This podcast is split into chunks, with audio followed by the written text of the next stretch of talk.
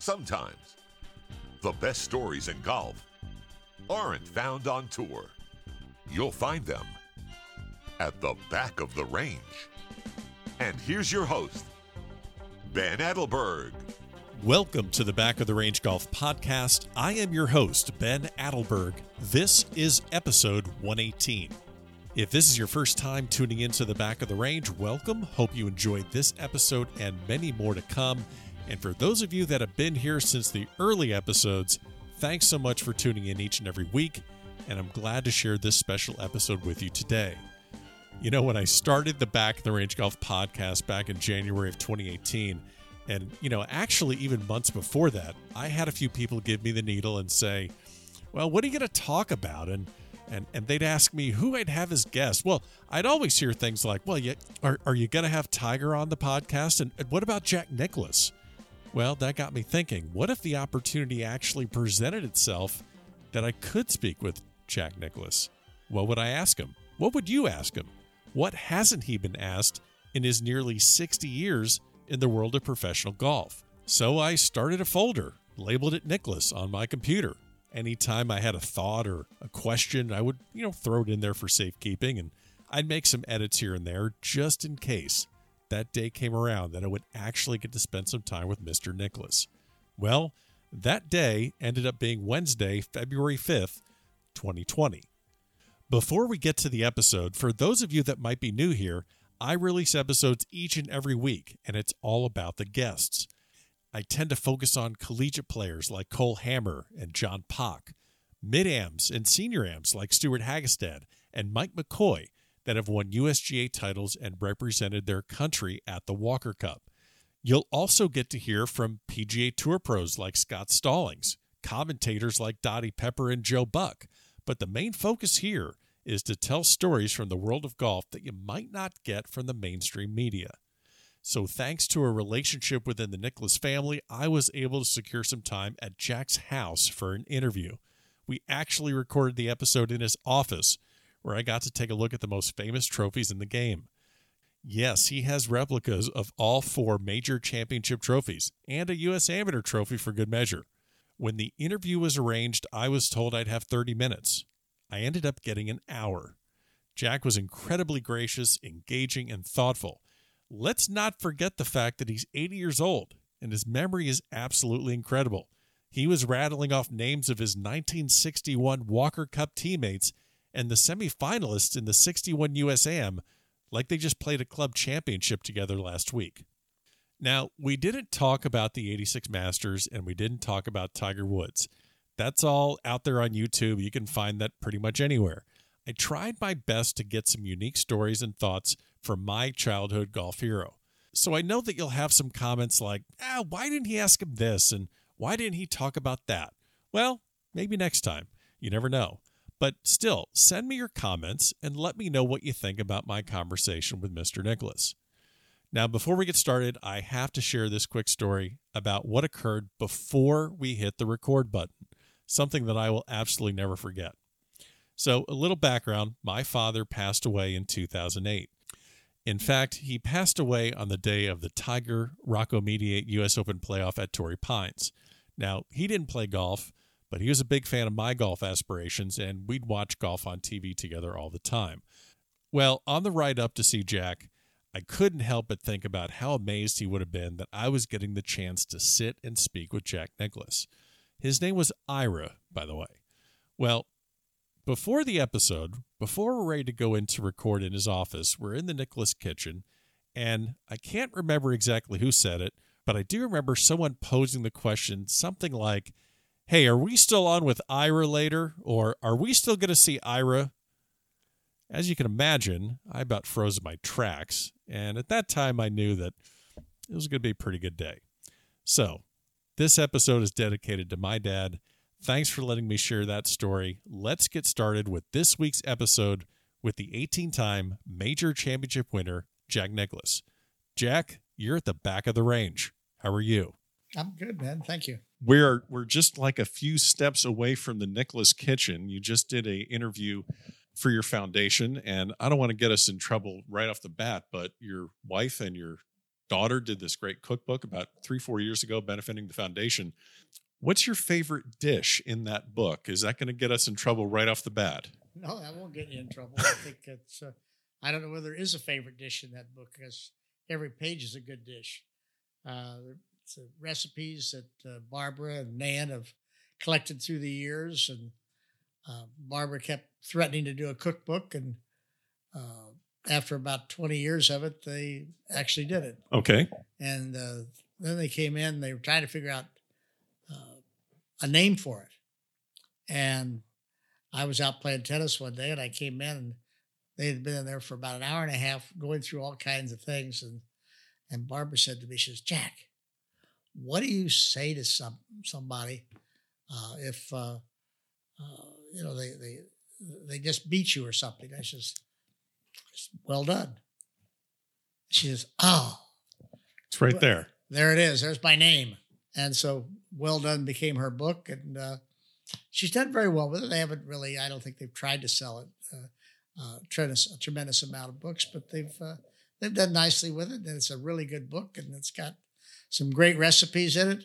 I don't know. Uh, I assume my her veal parmesan or uh, her uh, Italian cream cake or her uh, red velvet cake or uh, Chinese cabbage uh, salad or uh, you know, I mean, you, start keep start going through them, and I just keep I just keep on going going for different dishes. I mean, she's she's got a I don't know what chicken Florentine I think in there, which is chicken I think with broccoli and uh, It's almost time I for really haven't- lunch. Yeah, I mean we're we're getting I mean, she's got, she's got. A, I don't even. I don't know what the recipes are, but the, uh, uh, you know, I've, I've certainly eaten them all. That's for sure. well, when I um, when I first started this podcast uh, about two years ago, I started with really great mid amateurs and senior amateurs from around Florida. Many of them you know, um, you know Steve Anderson and and uh, Mike Weeks and people like that, and not a lot of them were household names. So a lot of the beginnings of the episodes were me introducing them to the listeners, talking about their start in the game. I think that's been covered uh, with you for in many different facets. So I was hoping we can maybe skip past a couple of those things. But I, I wanted to ask for me and also for listeners, you started every season with Jack Grout with a lesson or a, a, a lesson based on fundamentals. Can you kind of explain to me and listeners the importance of fundamentals and maybe how an amateur can put that into their game, how they start their golf season? Well, when Jack Grout uh, first started me, I was 10 years old. And one of the first things he did was teach me how to proper footwork. And uh, for the first year, he did not allow me to allow, let my heels leave the ground. I rolled my left ankle in on the backswing and I rolled my right ankle in on the on the downswing. And what that did to did for me, uh, since I couldn't come around on it, it- forced me to release the club at the ball. So there was more than one, and it allowed me and forced me to try to keep my head in position. It was an old uh, Alex Morrison uh, thing, and Jack grew up with with Henry Picard, and uh, uh, so I started that way. And uh, then after about two or three weeks of lessons, Jack would uh, get me, call me out in front of the class. He said, Jackie Buck, he says, come out here and show these kids how to hit a high shot. Show these kids how to take a proper divot. Show these kids how to hit, a, hit, hit this, hit that, whatever it might be. And, you know, he sort of used me as an example of what to do. And of course, that instilled confidence in me. And uh, Jack Grout became like a, a second father to me. And he was, he was a wonderful man and very low key. But it, but it was all about fundamentals, a proper grip, proper head position, proper leg motion, how to use your legs, how to uh, how, how how to be on balance. Uh, all those things were part of what Jay Grout did to, to, to, to get me started. And then I, I just used that as my uh, basis and background for how I uh, just, uh, you know, just added onto it as time went on. You you turned pro. Um, you know, by all accounts, your amateur record. If there was a list of the can't miss prospects, you had to have been at the top of that list. You know, two-time U.S. Amateur, two-time Walker Cup, NCAA uh, individual at Ohio State, all these accomplishments. But you know, professional golf was just starting to become a viable financial option. And I looked it up. You know, the the median salary of a pharmacist in 1961 is eight thousand uh, dollars. Insurance renewals were between ten and fifteen thousand dollars a year. And while you have this great amateur record and it looks like a no brainer to go the professional ranks, can you talk about maybe just the the unknown of turning professional at that time? I started selling insurance. My father got me out of pharmacy. I was went through pre-pharmacy at Ohio State. He talked me out of going into pharmacy school and said you can't use your golf behind a counter. And he said, uh, uh, so so we got involved. I got involved with with Fred Jones, the Ohio State Life Insurance Company. Fred did the golf club in Columbus. Okay. And uh, so Fred gave me an opportunity, and I became the, the youngest licensed insurance uh, person in the state of Ohio ever. I got licensed on my 20th birthday. You had to be 21. They, they, they, they gave me an exemption to do that. Well, anyway, uh, I started selling life insurance, and and I, you know, and I and I and I used my golf a little bit because I did some other things where I would go to a golf amateur golf tournament and I would maybe see some clients or maybe do some work for a slack company, which I did. So so when when they rolled around to 19 fall of 1961, I just won the national amateur again, and uh, it was not about it was not about money because I was making around thirty thousand dollars a year. Sure. And thirty thousand dollars a year in 1961 was a lot of money, particularly for a 21 year old kid. And uh, so, you know, and my expectations my first year on tour is if I made thirty thousand, I'd be doing pretty well. And so this is, you know, so I once I turned pro, I didn't give up my day job either. Okay, yeah, right. I know you. I know you didn't. You you're balancing. Yeah, I did that. Yeah. And so anyway, uh, uh, I did that, and uh, but but I didn't turn pro because of money. Right. I turned pro because I was trying to finish up college. I was trying to. Uh, uh I was married. We had a child, uh, Jackie, and uh, I was trying to be the best golfer I could be, and I wasn't doing any of them to the best of my ability. Sure. I wasn't selling insurance to the best of my ability. So anyway, I had to f- figure out what can I do, and, and and I really my goal turned out to be that I wanted to be the best I could be at playing golf. So the only way I could do that is to play against the best, and that was to be a pro. So I decided to go ahead and do that in about November of 1961. And I said, well, okay, if I can exceed what I'm doing selling insurance, then I'm doing very well. I remember I did uh, my first year out on tour. I was after about the first or second week, I did an interview with a, a, a reporter, and he wrote on the thing that he says that you know I told myself I thought I made thirty thousand that year, I'd have a successful year. And I mean the the older guys. The next week I was at Pebble Beach. I was from San Diego the week before. At Pebble Beach, they said, "Look at this cocky kid. Right. Thinks he can come out here and just walk over us and make thirty thousand dollars a year." I'm sitting there and said, well, "I didn't think that was all that big of a big of a stretch." Well, anyway, make a long story short, I uh, I made sixty one thousand or something in official money or sixty two something like something like that. Won the World Series of Golf, which was another fifty, and I played in Australia, won some money down there. So I probably made uh, I don't know one hundred twenty thousand dollars or so playing golf. Plus, I had some other contracts. So so from a financial standpoint, it was a it was very good for me. Right. And uh, then I still sold my insurance, you know, but I didn't sell much of it. I formed an agency with a friend of mine, Bob Hogue, and we started business through that. And um, anyway, I was off and running playing golf, and that was what I wanted to do. Yeah. Before you turned professional, um, you know, I had the chance. I was at uh, Royal Liverpool last year for the Walker Cup, and I know you played in two of them 59, 61, so at Muirfield and I think it was Seattle Golf Club. And um, I think in large part today's collegiate stars they face a really tough decision. Do they maybe forego some opportunities to turn pro early and get guaranteed spots, or do they stay in amateur and try and compete for that for that spot on the Walker Cup team? I'm just curious. There's a lot of collegiate players, a lot of uh, parents that have collegiate players, uh, you know, competing right now.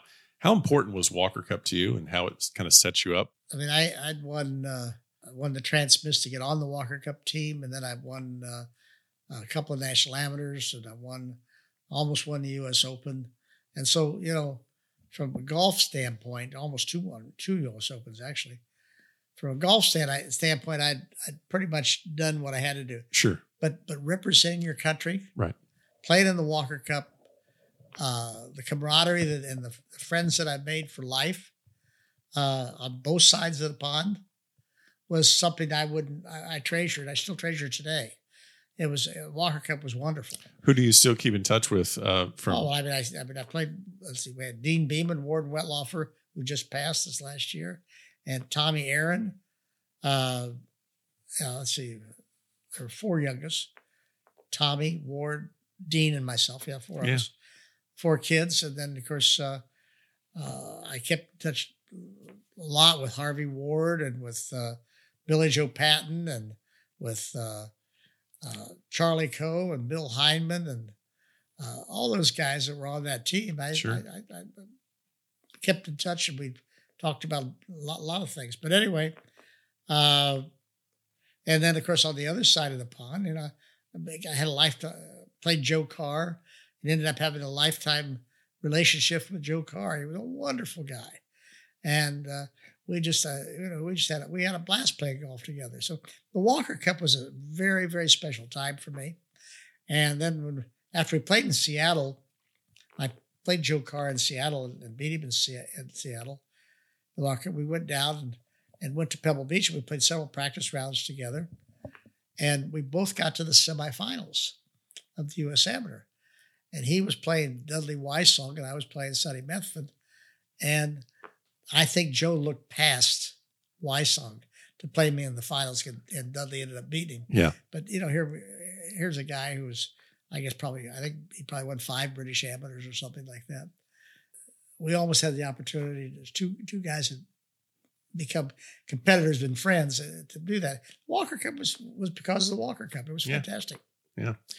You're one of the most successful golfers in the history of the game. Um, you know your successes are well chronicled, but um, I kind of want to go in a different direction. Our society today, we we seem to be measured by the the speed of our successes. How quickly can you be a success? And um, I'm just curious. Can you share some thoughts on the importance of failure and how important it shaped your career, whether on the course or off the course? Well, I've got a lot of young kids that come to me now. A lot of the young pros. Yeah.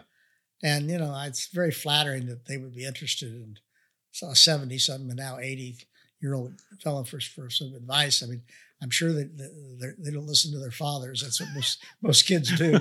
you know, kids just don't listen to your father. But anyway, uh, I'm very flattered by that. But I, but my, my message to a large degree is, uh, you know, understand who you are, understand what you can do, understand what your abilities are, and be patient. And uh, I, I use a story with Rory, uh, which is uh, Rory was 19 years old when he was playing it out here at the Honda tournament, and he was going to have lunch with one of the gurus of site gurus, and and a friend of mine said to he says, "Why in the world would you do that?" Well, said, you got you got Jack right across the street. Go Yeah. see go see him. So Roy called me, and we sat down for lunch. And Roy, Roy was having trouble finishing golf tournaments and he'd uh, and he had he hadn't won in a year, and I mean it's only 19 years. Yeah. old. And so uh, I said to him, I said, Roy, I said, uh, you know, you really uh, you got to understand why you've made those mistakes. Why haven't you won? It's first of all you got to learn that, and and so you got to learn to play and stay within that. Somebody may beat you by playing within that, but that's what you need to do. And plus, you need to just be patient. I remember Joe Black who ran the tour back in, in the early 60s. And Joe, uh, I was frustrated. Uh, my first year on tour, I'd finished second at Phoenix. I finished second. I lost the playoff in Houston. I finished second at the Thunderbird and going into the U.S. Open. And I'd had several thirds and fourths. So I was, you know, I was knocking on the door and I was getting a little frustrated before Sure. I won it uh, at, at, at Oakmont. And so I told Roy, I said, but Roy, and Joe Black told me, he said, he said, Jack, he says, one of these days, said, be patient. Going out and playing that last nine holes, you'll just shoot 33 or 32 rather than shooting 35 or 36, and you'll win the tournament. I said, okay. And so, you know, uh, and, and, and I just sort of kept my patience and, and kept playing. And finally, I, I won the U.S. Open. Not, not, it was only my 17th tournament on tour, but still, it's still, I felt finally. Right. And so I passed this on to Rory. And I passed on and said, you know, just be patient with you. Don't try to push yourself. I said, you might, you know, sometime along the way, maybe uh, somebody else, you know, somebody else might shoot that 36 or 7 or 38, and you might just shoot 33 and, and win the golf tournament. That's all there is to it. Right.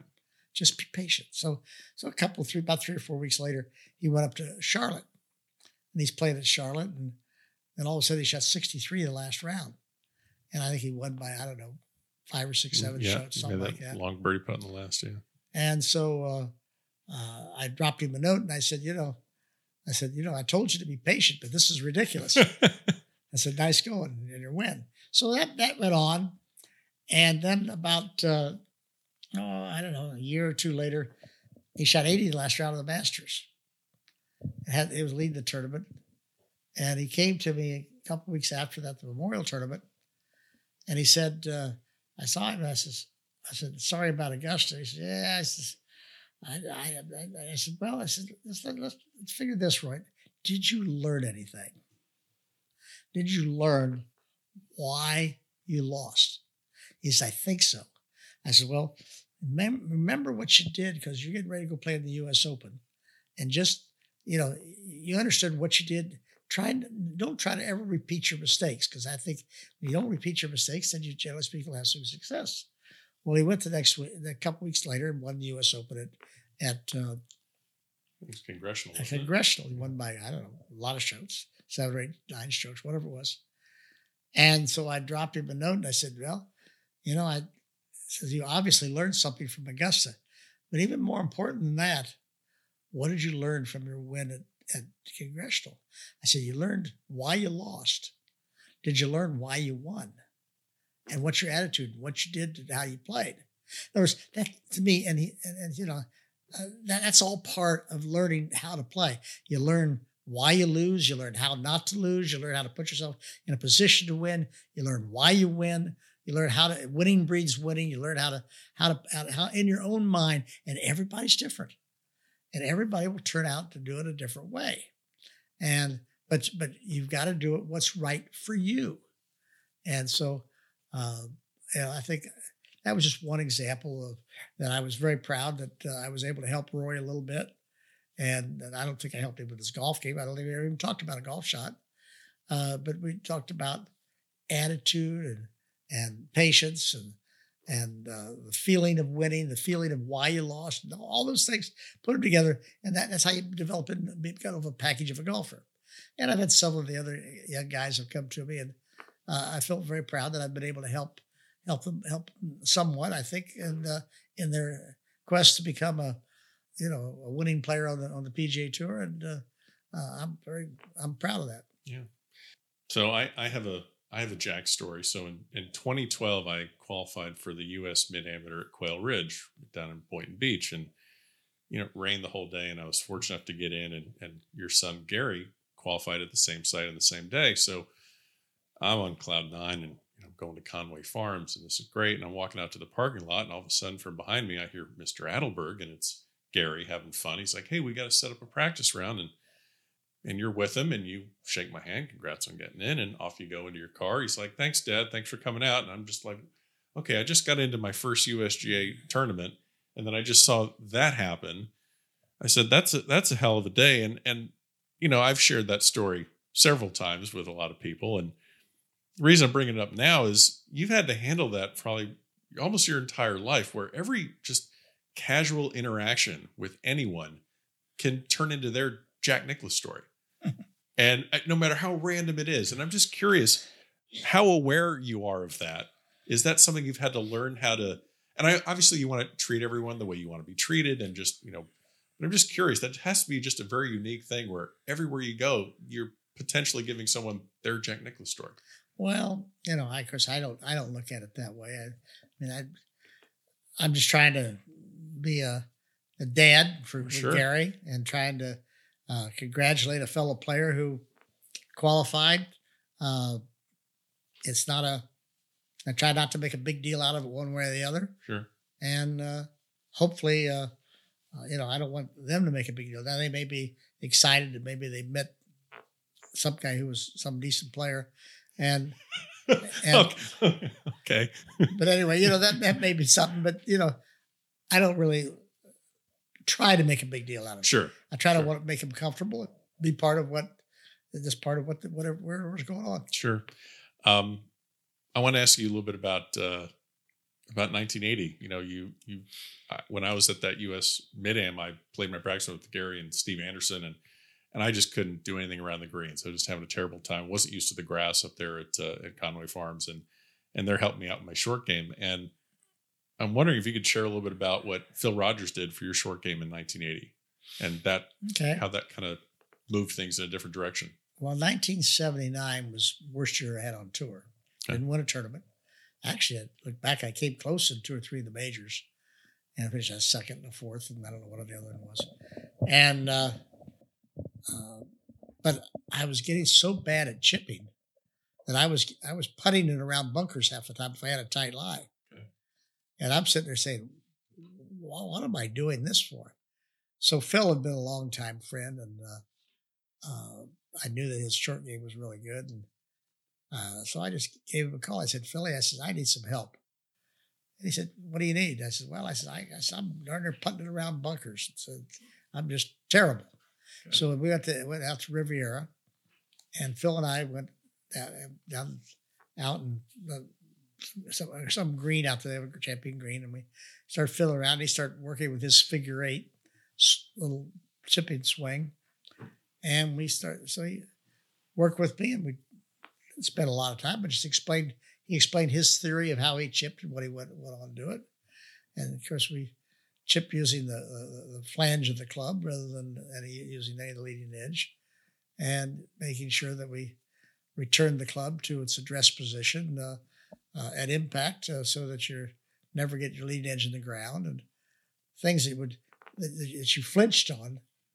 Uh, Sure. because because you know you're, you're trying to make a chip shot, all of a sudden you got your lead edge in the ground, the ball goes goes two feet, and you sit there, you look up, and I don't care whether you're by yourself or you got ten thousand people, you're still embarrassed. And so uh, we worked on we worked on those things, and uh, it got so that uh, I got decent at it. I didn't I didn't I didn't win any for a while, and we got to the uh, matter of fact I missed the cut at, at Atlanta two weeks before the U.S. Open at Baltusrol, and so uh, I was at Baltusrol, but I'm working on my short game, and uh, we had uh, and I and I used I used it. That was was okay, and I'll never forget coming in.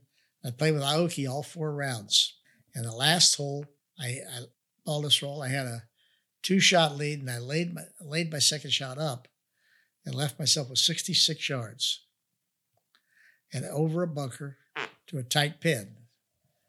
And I sit there and say, "Okay, Mr. Rogers, if this is going to work, it's going to work now." Of course. That And doesn't I, sound I mean, fun. I, I, I played the shot, this little figure eight. I played it and just hit it perfect, and hit it in about four or five feet.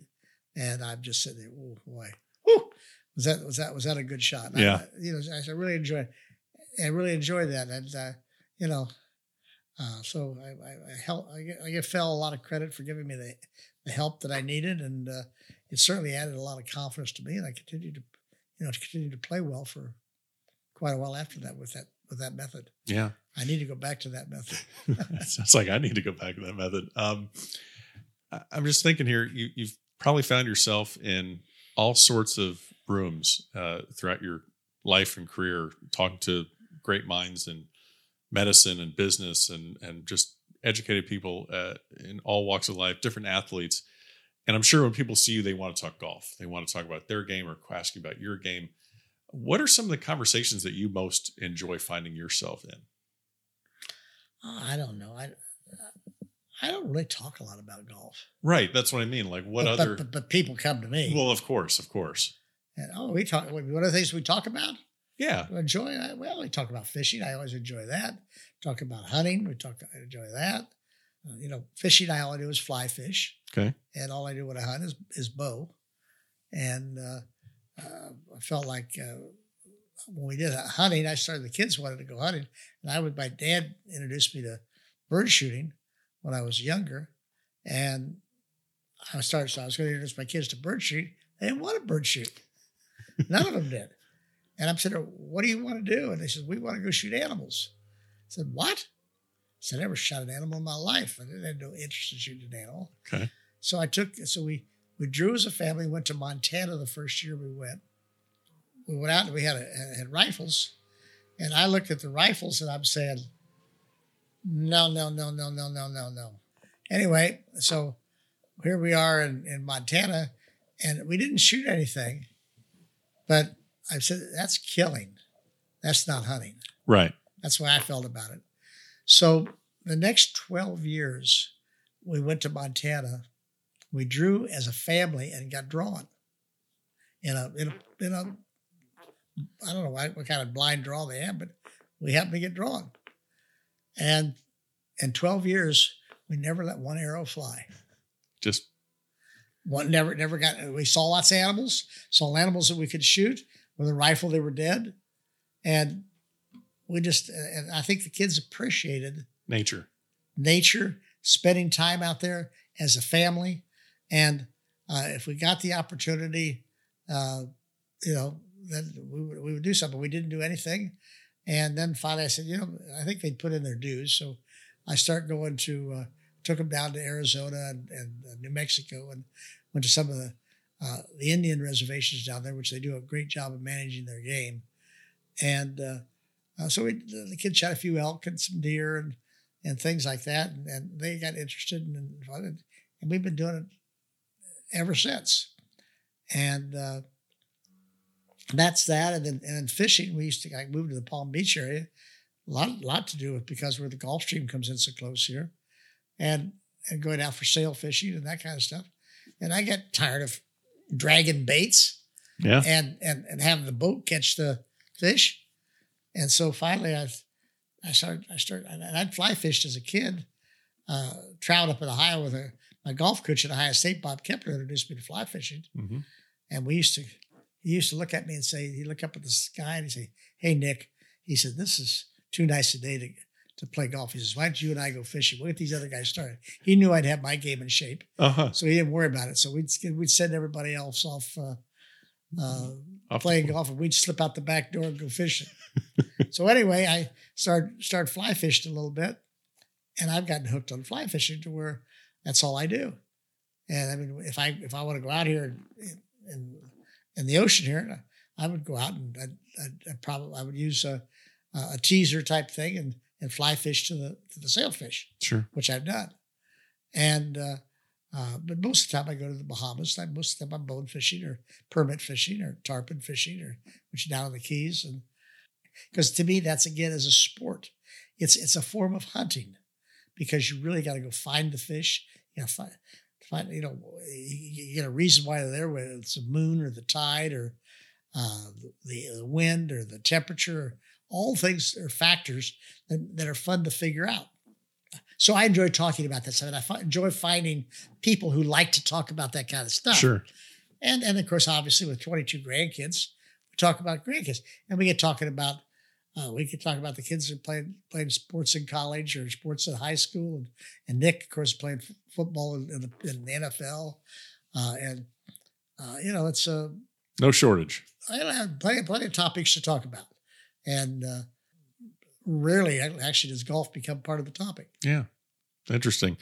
Well, there's a there's a big tournament coming up in a couple months. Obviously, you're heading down to Augusta National again. I tons of questions for that, but I wanted to ask you one about the Champions Dinner. So this started in '52 with Hogan, and I believe your first Masters win was in '63. So your first Masters dinner would be '64 as the host.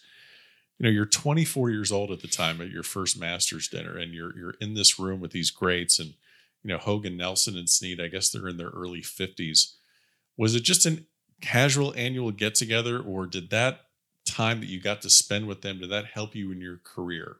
I honestly don't remember. Okay. but the uh, the Masters dinner is a nice tradition. Yeah.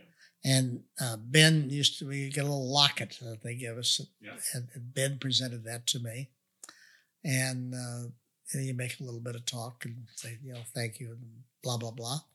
But what I enjoyed about the Masters dinner more than anything else is that every, we'd always had sort of a talk around, and everybody talked, and everybody said a little something. We talked about, and we had Cliff Roberts there.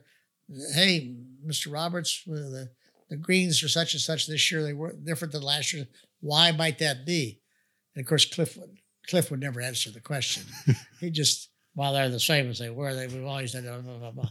But I mean, but you know, it was it was it was always it was always fun, and we get a lot of perspective about what everybody thought. I mean, Claude Harmon was always talking about how the bunkers had, had, had, are, were now all in play playing. Why why are the bunkers now in play?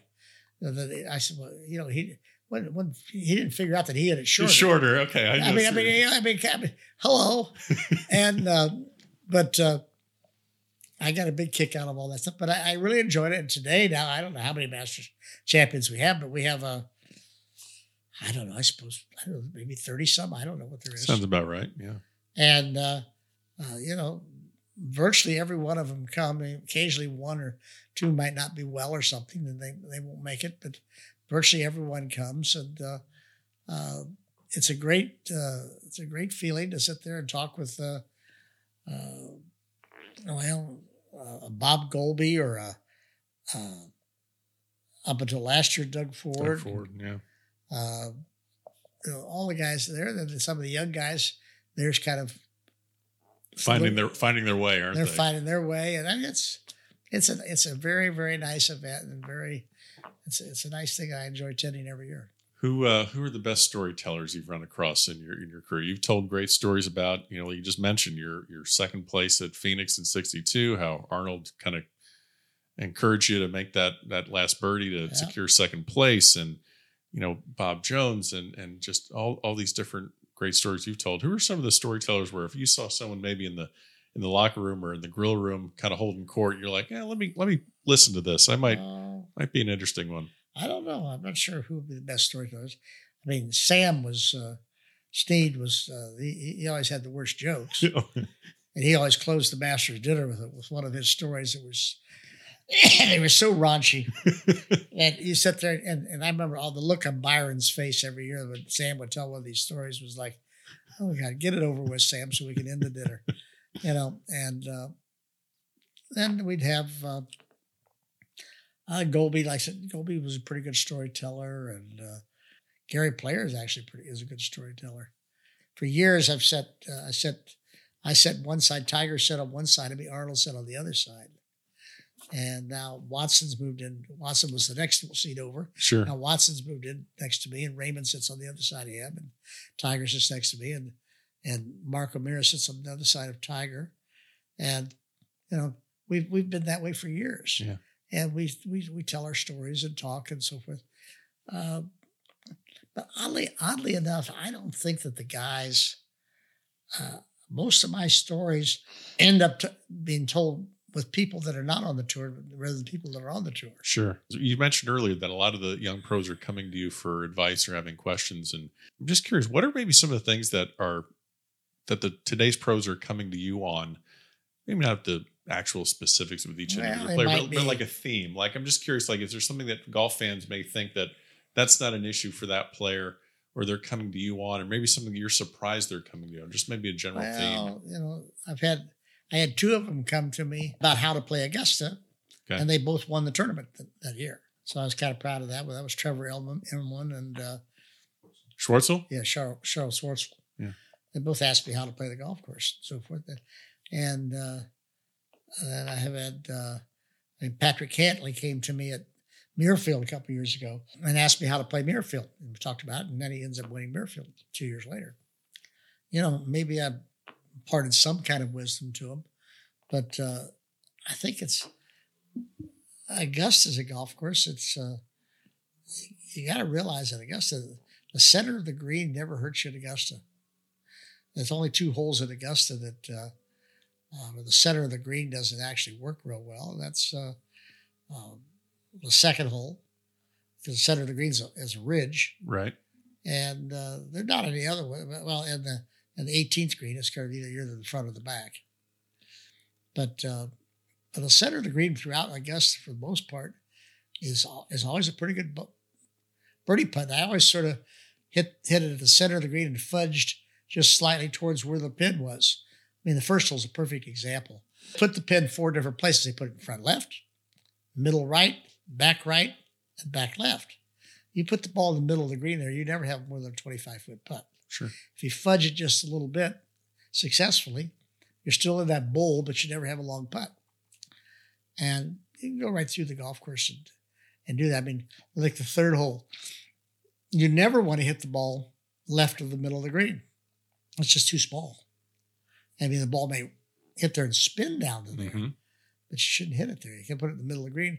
Put the middle of the green at, at, at three, you're going to be even even your pins, one or two pin placements to the left are not going to be very far, and then the other two pin placements are uphill putts. And so it's you know you, you look at Augusta and go through the greens.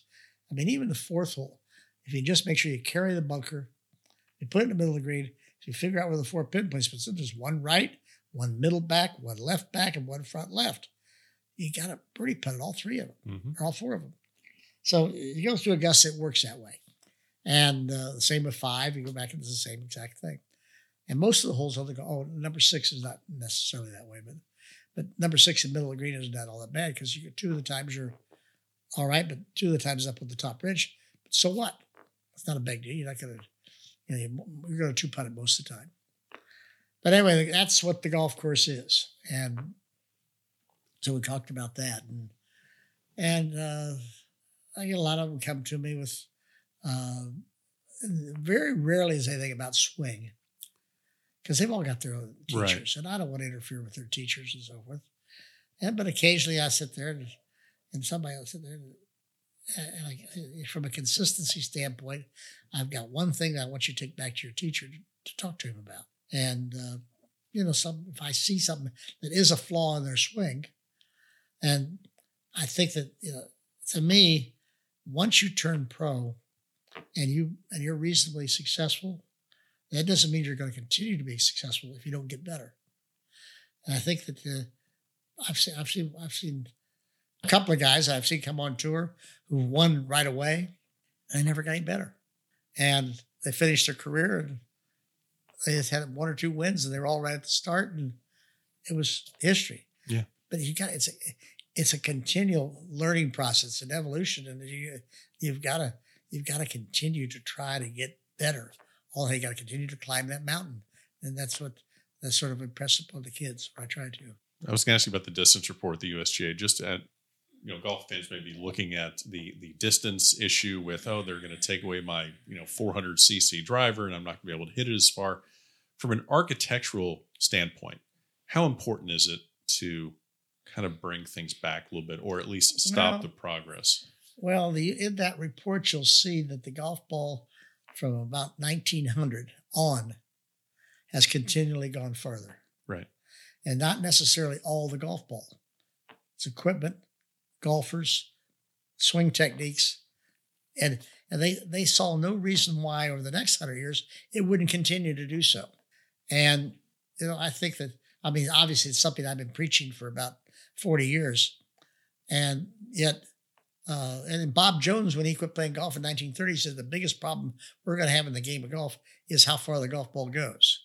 And I'm pleased that they're gone back and have finally come to the conclusion that it was right, that I, that I was right, and a lot of other people were right. Right. But the, the, the whole issue is that the whole thing is that I, I applaud them for actually doing it. I mean, they've talked about it, but now they're actually going to do something about it. It'll take them a year or so before they get it all done. But uh, they've collected all the data to support everything that, they, that, that they're talking about. They're doing it the right way. You know, we we just can't continue to buy, keep buying more land for golf courses. We can't continue. We, water is one of our biggest problems that we have, and uh, we have water shortage everywhere, and you can't continue to use more water. Uh, you know, you, the green movement. You know, you got to watch out for the pesticides and Sure. things that you use. Uh, you've got you've got you've got all all the things that tell you that golf needs a, a little bit of a revamping, and brought bringing it back. And the golf ball is probably the first step. Clubs will be part of it too, because once they change the ball, they'll have to change clubs, and I, they'll grandfather it in for a period of time, I'm sure. Uh, and it's not just on not just that it's for the elite golfer, uh, it's for all golfers. And I mean, I always look at it as uh, uh, R&A went from the small ball to the large ball. Now that was 19, that was 50 years ago. Right. 1970 70. roughly. Mhm. And everybody said, oh, you know, what are we going to do? We get the, we're going to lose 20, 30 yards. Well, they wanted to play a golf ball that would, would compete against the rest of the world. The pros wanted to play it. So, because they felt that they were inferior golf wise. Well, the, once the pros started playing it in, in, in, in Great Britain, then the amateurs wanted to play it, and the amateur tournaments wanted to play it. And pretty soon, all tournament golf became the large ball. And then the average golfer said, I don't want to play a ball different than what the pros of course. So they switched over. Now, that golf ball that we played back in 1970 is about the length of the golf ball we're playing today. It was 50 yards. I could hit it 50 yards further.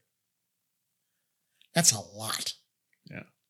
It was only uh, six hundredths of it of an inch difference in, in diameter, and you know I think they'll uh, they, what bringing the ball back will do will, will will bring a lot of the efficiencies are the right word or the uh, uh, not ha- not have to have more land, not have to have more fertilizer, not have to have more water. It'll bring it back. It'll take them, and we used to play from the large ball to the small ball and then back. How long did it take us to get used to it? Half a day. Sure. I mean, it, they'll get used to that, and they'll get used to it very quickly, and they'll get used to saying, "Gee, isn't 260 yards a big drive again?" I hope that I hope that comes Yeah.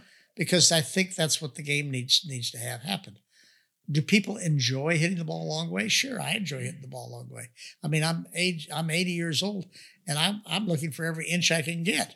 But I mean, you know, I've also gone from uh, 120 some mile an hour club head speed to about to mid 80s club head speed, and so you know, yeah, I want to, but you know, I've got tees that I can move up on. Sure. I play up. I play up.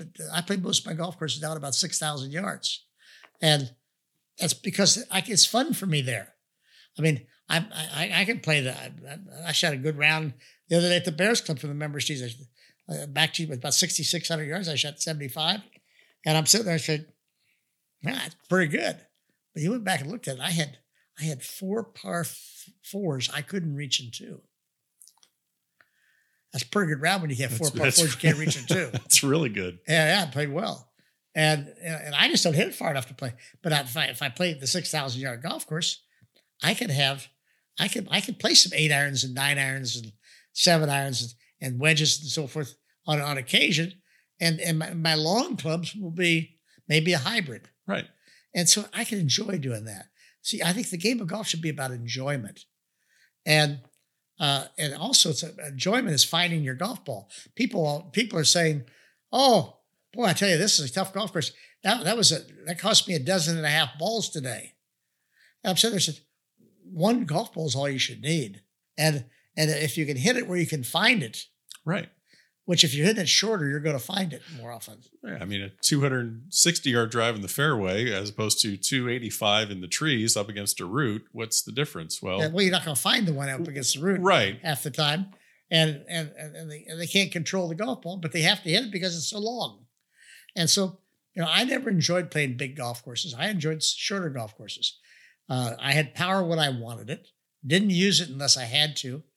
Uh, but I thought thinking my way around the golf course and playing shots was the way the game should be played.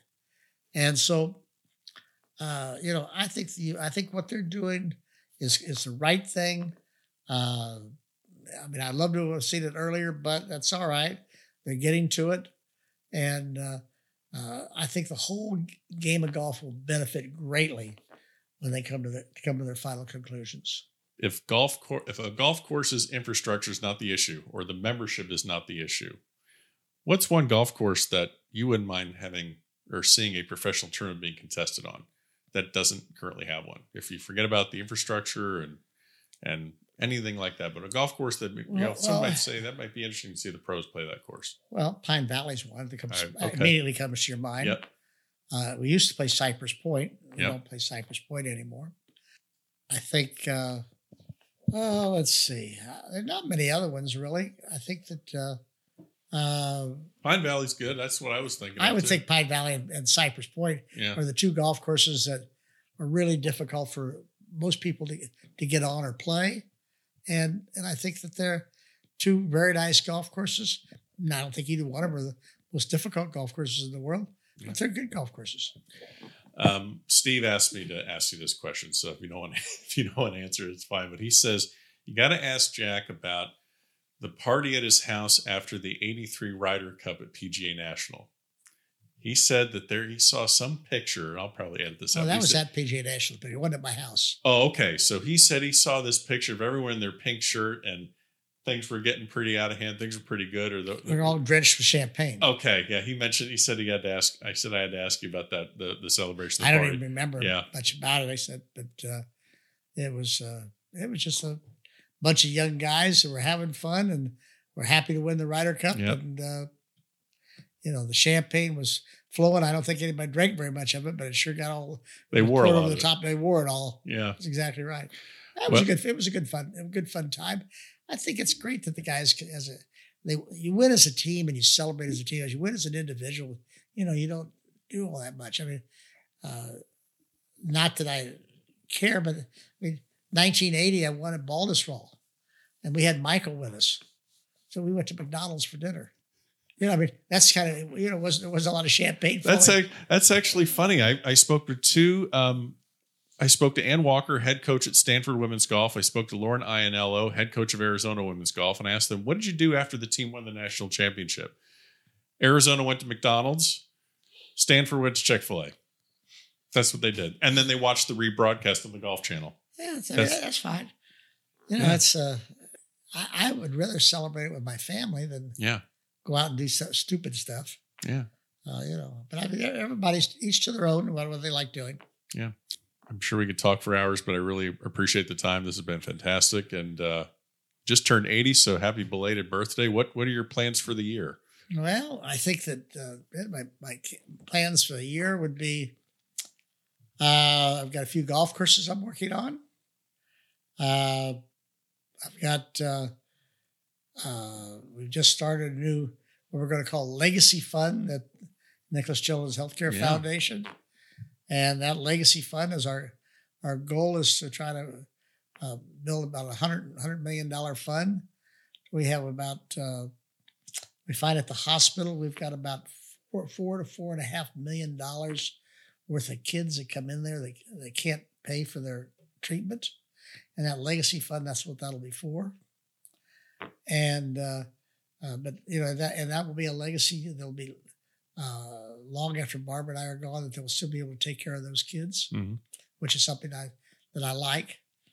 Uh, we've got the the uh, uh, Children's Miracle Network Fund at the PGA Tour called the Yellow Yellow Yellow Shirt Campaign or Play Yellow Campaign, and uh, uh, that is uh, that's another hundred million dollars we're trying to raise over five years.